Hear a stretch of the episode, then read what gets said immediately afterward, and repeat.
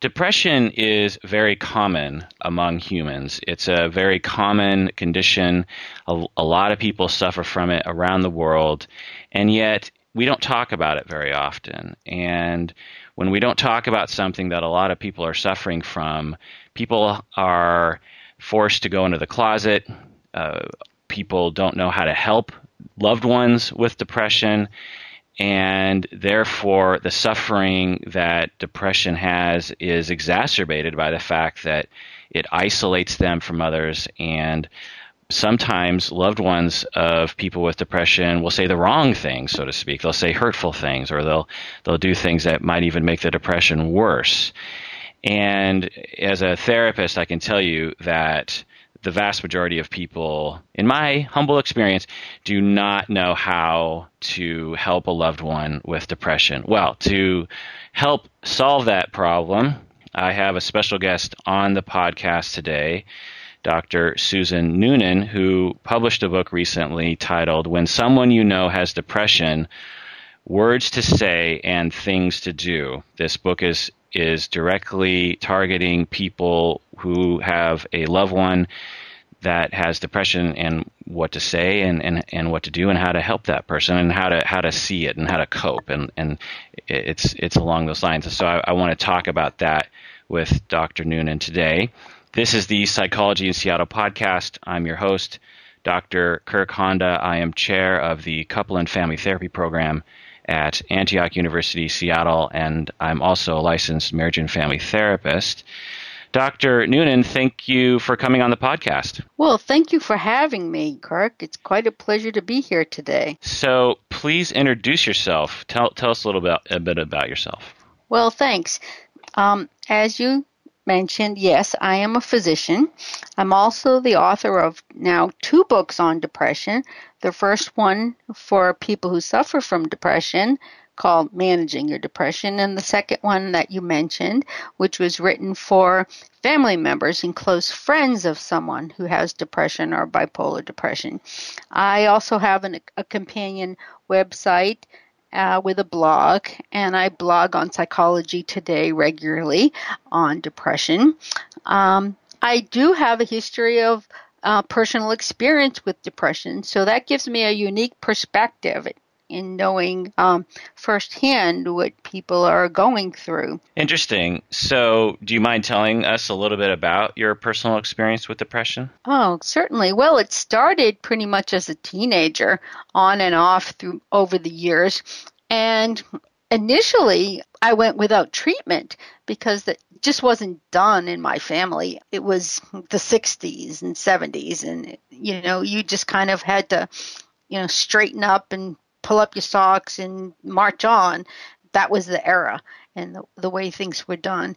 And it wasn't until about 16 or 17 years ago when I had a some hormonal changes associated with perimenopause that I know affects depression. And I became totally unable to function and work and think clearly and communicate clearly.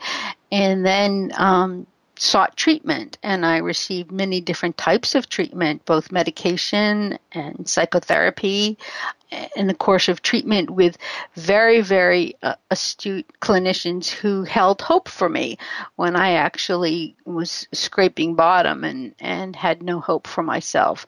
And eventually things turned around and I reached out and began to volunteer, and that really helped. I then wrote each of my two books along the way as a way to try and assemble the notes that I took um, during many psychoeducational sessions and uh, seminars that I attended.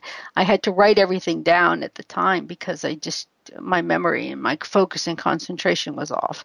And then I thought uh, others could benefit from what I had learned, so I put them in book form. And Johns Hopkins University Press um, was impressed and wanted to publish them. So, when you were a teenager, you noticed that uh, you were depressed, or did you know it was depression, or what would you? How would you have conceptualized it at the time? I knew I was in a funk, in a sense, and knew I was not happy. I didn't know much about depression then, nor did my family, although there were other members in my extended family who did have depression, although it was never really spoken about in our household. And um, a friend of our family had gone to a quote unquote retreat periodically, which in retrospect we knew was for depression, but at the time it was just, oh, she went on a retreat type of thing. And I just didn't know. I just thought, well, this is just me. This is the way I am. Other people are able to live a freer life or, or have more fun. And maybe I'm just one of those people who isn't like that. And that's kind of the way when you're 13 or 14 you you think of things um, you don't learn about it. Then as i got older in college or in medical school it was difficult because stigma was a very very real entity then and I was working hard to get into medical school, and I didn't want this to get in the way of it um, because people do make unfounded judgments and criticisms based on misinformation, and I wanted to protect my hard work. My reputation, so to speak, professionally. Yeah, I could imagine what other peer physicians or instructors or employers would think about a physician who is clinically depressed, as, as we might call it. But what was your worry specifically? What were you worried like you were going to get fired or they were going to not give you your license or your Sure, I was worried about those two things, I was concerned that they would doubt my judgment on clinical issues with patients that I was treating, and perhaps they thought I might make um, errors in judgment. Um, and would be constantly looking over my shoulder at what I might be doing if they you know had concerns and i didn't want to be scrutinized but i also didn't want to lose my job um, and I didn't want anybody um, to, um, you know, bud bud their nose in to my personal issues and my personal affair because I felt that I could separate my personal life from my professional life. Of course, they're all intertwined, and that isn't always the case, but at the time I was insistent that I could separate the two. Yeah, it's really quite silly to think that because someone's depressed, you know, there's this idea that, especially in the past, but still to this day, if you have anything, you know, that could be characterized as a quote unquote mental illness, God knows what you're going to do, right? You might yeah. just go ranting and raving down the hallway, you know, screaming and pushing people over or something, you know, when uh-huh. when in reality when you are depressed, you have, you know, might have trouble sleeping, you might have trouble with motivation, you might have trouble with self-esteem, mm-hmm. you might feel hopeless, uh, you might be irritable, but you're not psychotic, you're not you know, for the most part, most depressed people are not psychotic. They're not delusional. Right. They're not. There's nothing wrong with their cognitions. There's nothing wrong with their intelligence. There's nothing wrong with their capabilities as a as a physician. That's right. But having said that, there are you know there's research that I know very little about. I'm sure you know more about that shows that when medical professionals are fatigued or burnt out, they make more mistakes, and that can lead to injury to patients. Do you have any thoughts about that for you, particularly around this? Even when I was episodes of being not being depressed, the long work hours, and the, particularly as a resident in changing shifts, led to a lot of fatigue, and you had to be extremely careful to not make errors and to make sure that you were very observant of what you were doing. And certainly at a time when you were depressed, that was even more of an issue. But you just had to be very, very careful and very observant of what you were, you know, each step that you were making. And that was that was a challenge, of course. So you knew that you needed to put in extra effort to pay attention, take notes, uh, double check prescriptions, this sort this sort of thing. You you knew that oh I, I'm I, I'm having a an upswing in depressive symptoms right now. That means I need to be extra careful. That's what you're saying. Yeah, I always knew that when I got fatigued, I got more irritable and and it just became harder to focus. And that I think is true for anybody working those long hours. Um, and at the time, we were not protected the way residents are protected now. So we were working close to 140, 150 hours a week, and you just can't function very well working those kind of hours. But so I just have one more question. Okay. Uh, before we get back to, to, to your book, is that you talked about how 16 years ago you had a significant depressive period. For the sake of the listeners to understand what depression can be like and to reduce stigma around that, since you're a successful physician and author, uh, what can you describe what that was like 16 years ago? There was a lot of difficulty with being able to concentrate and function and focus rather. I could not function in my routine daily activities. I had quite a terrible time sleeping. Um, that was just um, something that escaped me. I could be awake actually for a couple of days at a time. It wasn't just feeling sad or depressed. I was I was irritable a lot of the time. I lost completely lost interest in most of the things that I had been interested in before, not only just hobbies or reading or uh, whatever, but also friends um, that I had. Um, didn't have much energy at all. It kind of felt like you're walking through molasses.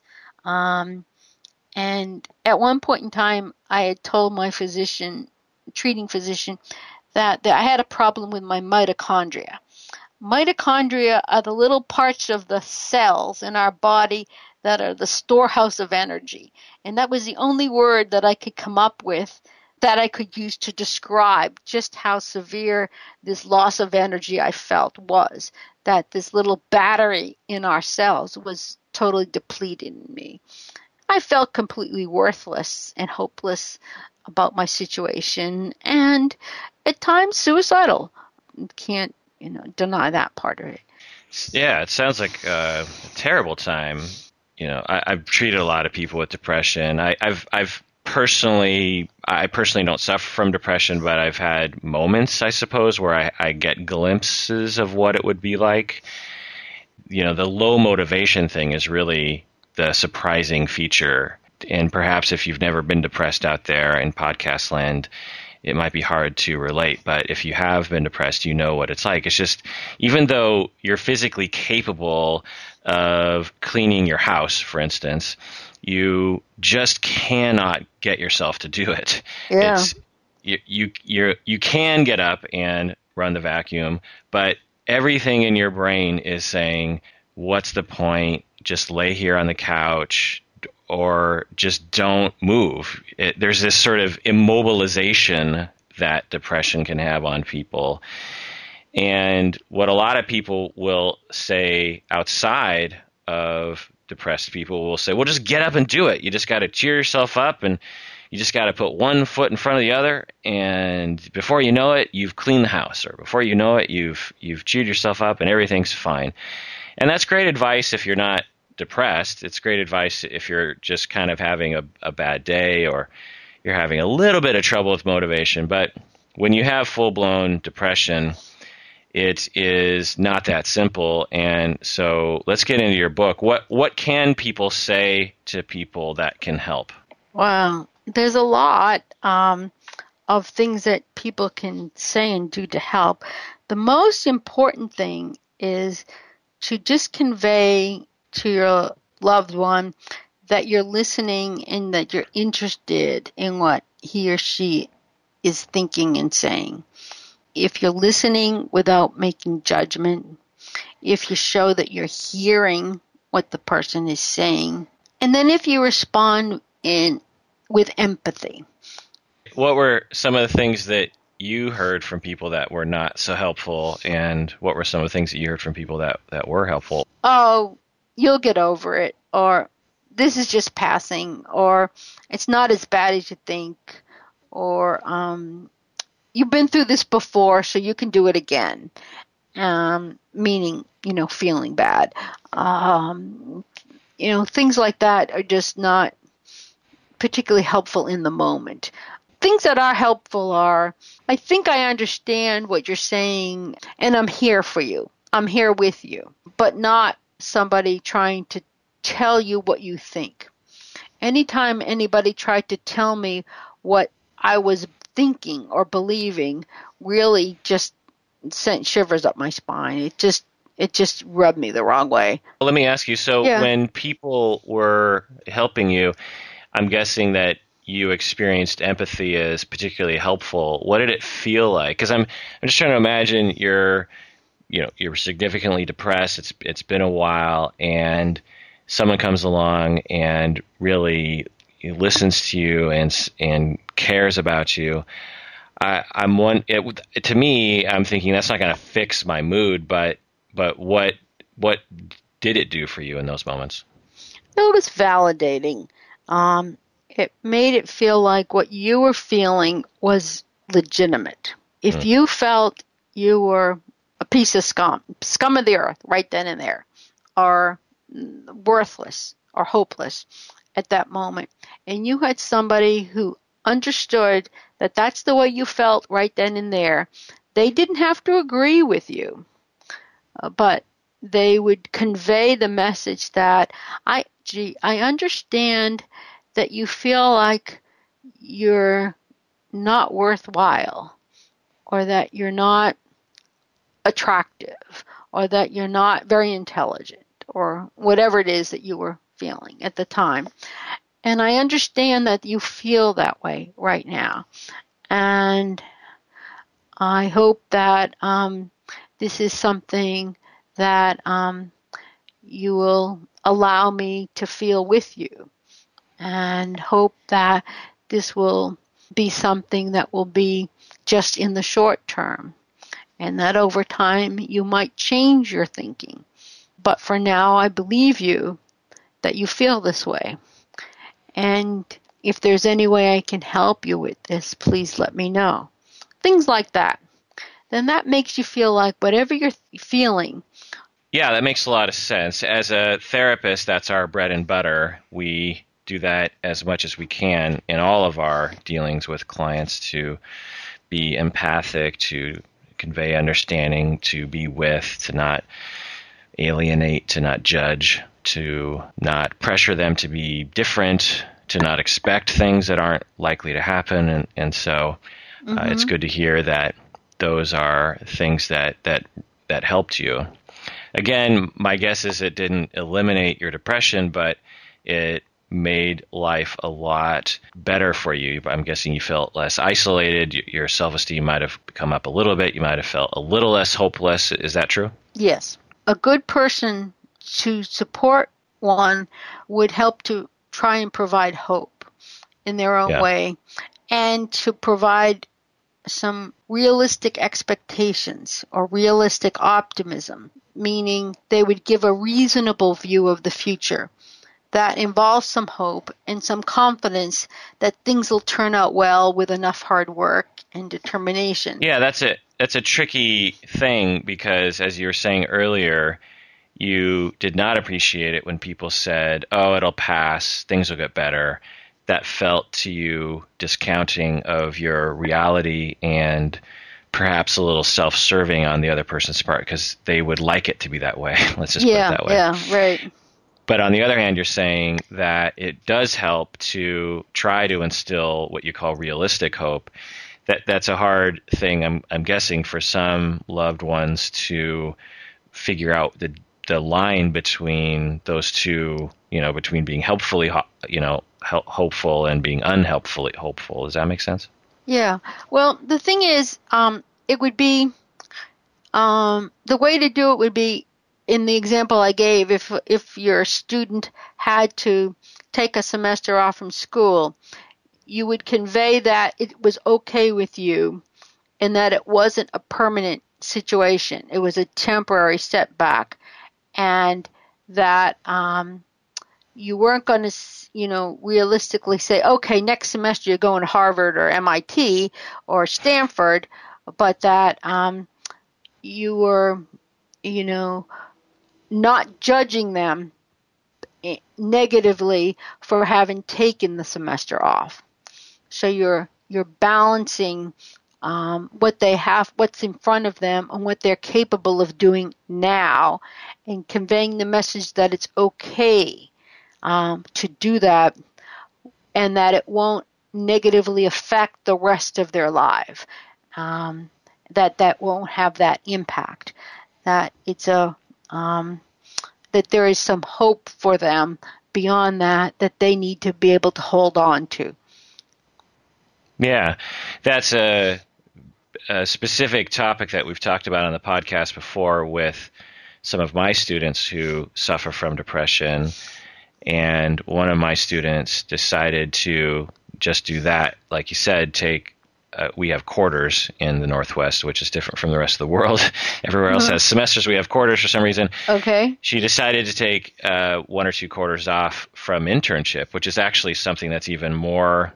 It's you know it's residency. Imagine in the middle of one's residency, just saying I can't do this because of my depression. I'm going to take a break. Mm-hmm. There's a lot of stigma around that uh, action. It's one thing to take a quarter off from from academics. It's another thing to, in the middle of one's practicum experience, to to take off. And yeah. she she did it because she was realistic and healthy and uh, differentiated enough to be able to say, "Look, this is what I need. I don't I don't care what other people think about what this is. This is what I need." Plus, her supervisor, being a therapist herself, was very supportive in that way and and understood the realities of depression and so so yeah the the hope that well when you feel better you'll come back and and you'll be able to complete your studies that's a a level of helpful optimism is what you're saying and mm-hmm. that, that makes sense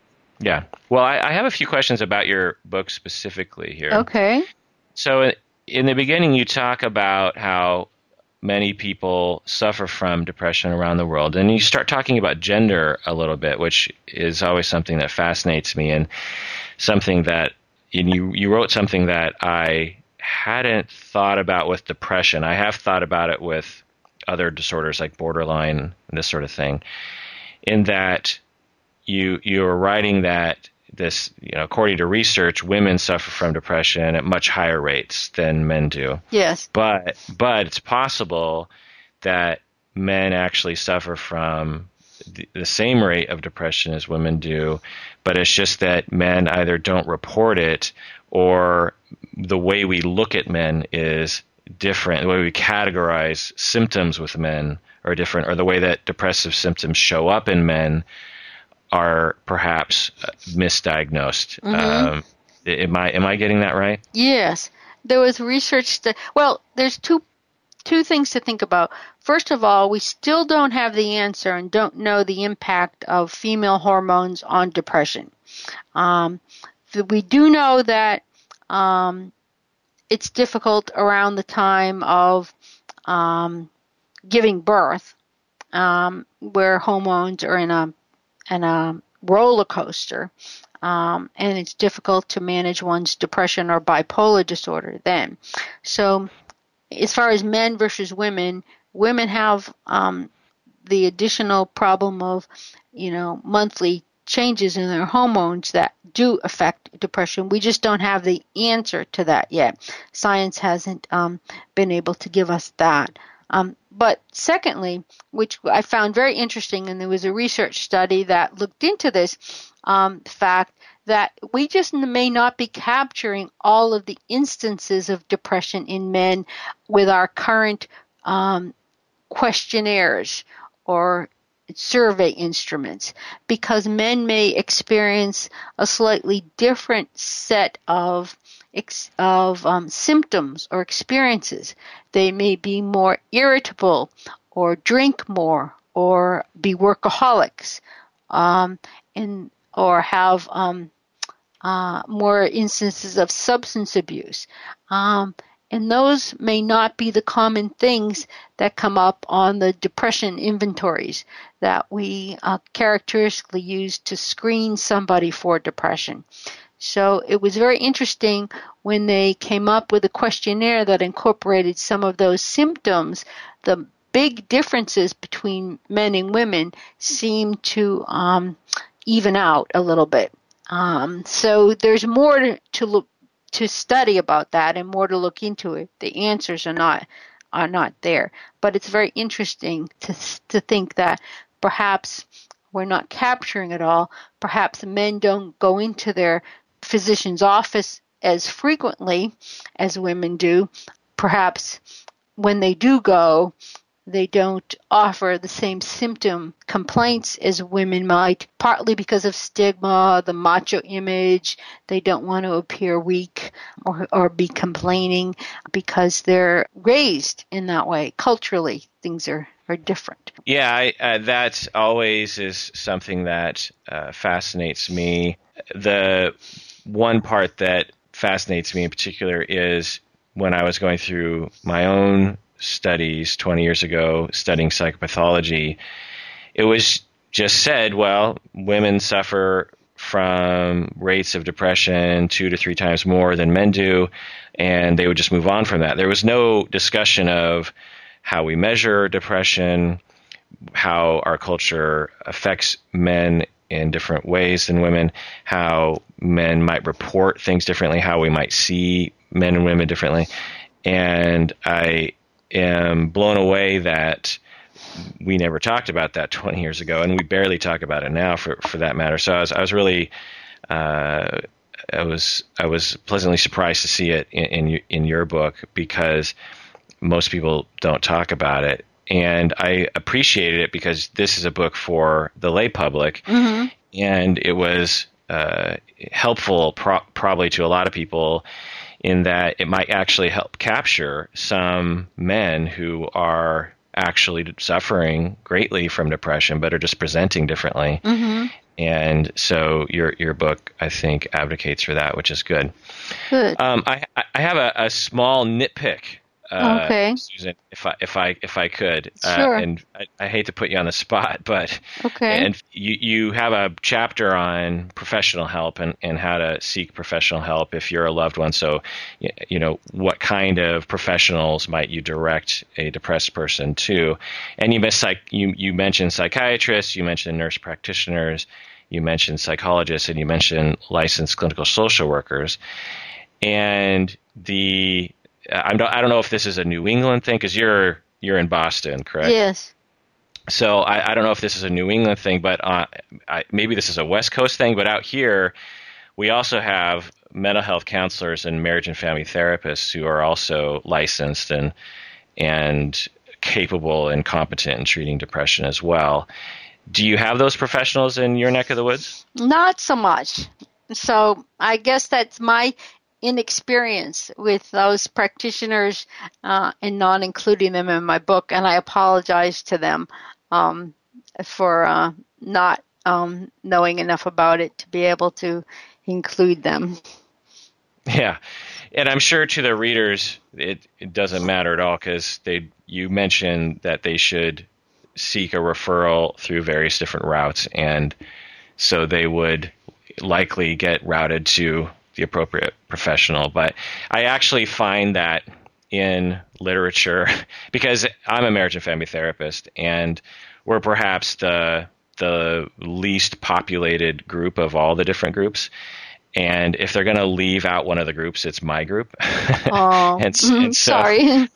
No, I'm well. I, yeah, well, I you know, apology accepted. But maybe in a, a second edition, you can include uh, counselors. There's a there's a ton of counselors in the United States too, and I think in your neck of the woods they call them LPCs, licensed professional counselors. I'm not quite sure, but but anyway, just a, just a little nitpick. I was just curious uh, to your to your thoughts on that. Okay, so I'll have to learn more about that. I uh, your book is is really chock full of very um, practical help for people and it's also written in a way that is very easy to understand for people. It's it's not technical at all, and it's a short read. It's a it's a it's a short book that people can read pretty quickly. One of the things that I liked was you, had, you have kind of a rubric on page 18 that talks about how to interpret severity of symptoms. So, for instance, you you, you have this uh, this uh, it's a spectrum. So mm-hmm. you know, people get depressed and hopeless and irritable, and if it's uh, if they are suffering from it a little bit, then you have a description of what that would look like. And if they're suffering from severe depression, then then this is what that symptom looks like. You know, mm-hmm. so uh, you know with difficulty concentrating at the mild end, they have occasional mild episodes of difficulty concentrating. At the severe end, you say has this every day and it's intrusive, is unable to read or converse normally. Um, also, uh, you talk a fair amount about, which I think is also great, about how they can care for themselves. So their mm-hmm. loved ones, their spouse or their child or their parent is depressed, and you spend a fair amount of time talking about how they can care for themselves, how they need to care for themselves, how they shouldn't sacrifice themselves for their loved one, uh, and how they should watch out for signs of that and and and also in extreme cases they need to have boundaries perhaps with the depressed person yes. that if if the depressed person is abusive in some way that they should protect themselves from that and they don't have to put up with that mm-hmm. and so i thought that that was really a good advice because for people that are picking up this book, my guess is is that they're very caring people and they want to take care of their loved one. Mm-hmm. And some of those people might have the certain personality or the certain background that compels them to sacrifice themselves, and that isn't fair to them. And honestly, it doesn't even help the depressed person because if you're suffering yourself, that is not you're not going to be the best help helper as a therapist myself as a physician yourself when we're suffering and we're burnt out and we're not healthy ourselves it's harder for us to have the resources to care for other people so I really appreciated that in your book as well. Oh, thank you. Yeah, it's boundaries, setting boundaries, using tough love sometimes with your, you know, teenager or young adult those are all things that are difficult to do, but sometimes necessary. Yeah. So, any final words about this book? Um, again, I'll, I'll say the name When Someone You Know Has Depression Words to Say and Things to Do by Dr. Susan Noonan. And you have another book called, what was it? Managing Your Depression What You Can Do to Feel Better. Well, thank you so much for coming on the podcast. Susan. It's been very interesting, and the more we can do to reduce stigma and to raise awareness regarding depression, the better, right? Exactly, and I really yeah. appreciate this this uh, time that the opportunity you gave me to be here today.